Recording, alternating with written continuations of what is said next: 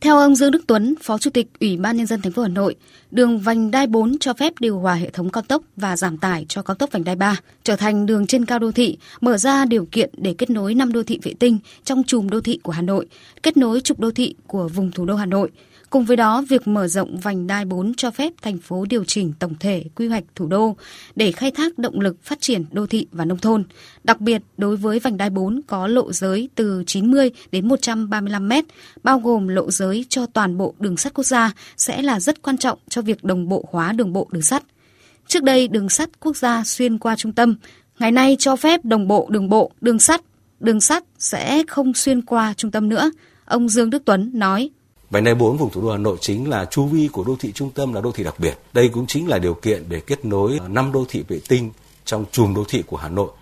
thậm chí còn sang cả tỉnh Hưng Yên, Bắc Ninh và kề cận Bắc Giang để kết nối cái chùm đô thị của vùng thủ đô Hà Nội. Trên cơ sở này, chúng ta cũng thấy là sau 14 năm hợp nhất và rộng hành chính của thủ đô thì việc mà hình thành vành đai 4 nó không những là điều hòa cái đô thị trung tâm của thủ đô Hà Nội cũ và mới nhưng mà mở ra cái khả năng phát triển cho các cái huyện đô thị hóa và củng cố cái phần nông thôn.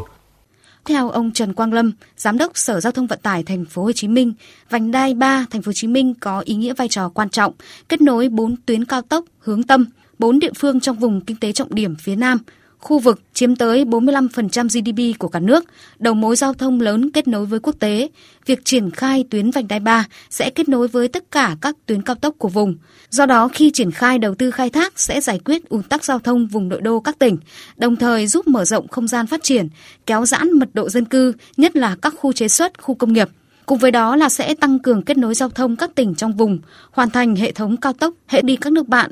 cải thiện năng lực cạnh tranh của nền kinh tế. Việc mà triển khai đầu tư hệ thống cao tốc ờ, vành đai, đặc biệt là tuyến cao tốc đô thị vành đai 3 thành phố Hồ Chí Minh không những giải quyết vấn đề giao thông, vấn đề kết nối, vấn đề à, hàng hóa lưu thông giảm chi phí logistics, cùng theo đó là chúng ta mở rộng không gian phát triển các cái khu đô thị vệ tinh theo cái định hướng quy hoạch phát triển không gian của vùng thành phố Hồ Chí Minh đồng bộ và thuận lợi góp phần vào phát triển kinh tế của thành phố Hồ Chí Minh và các tỉnh trong vùng.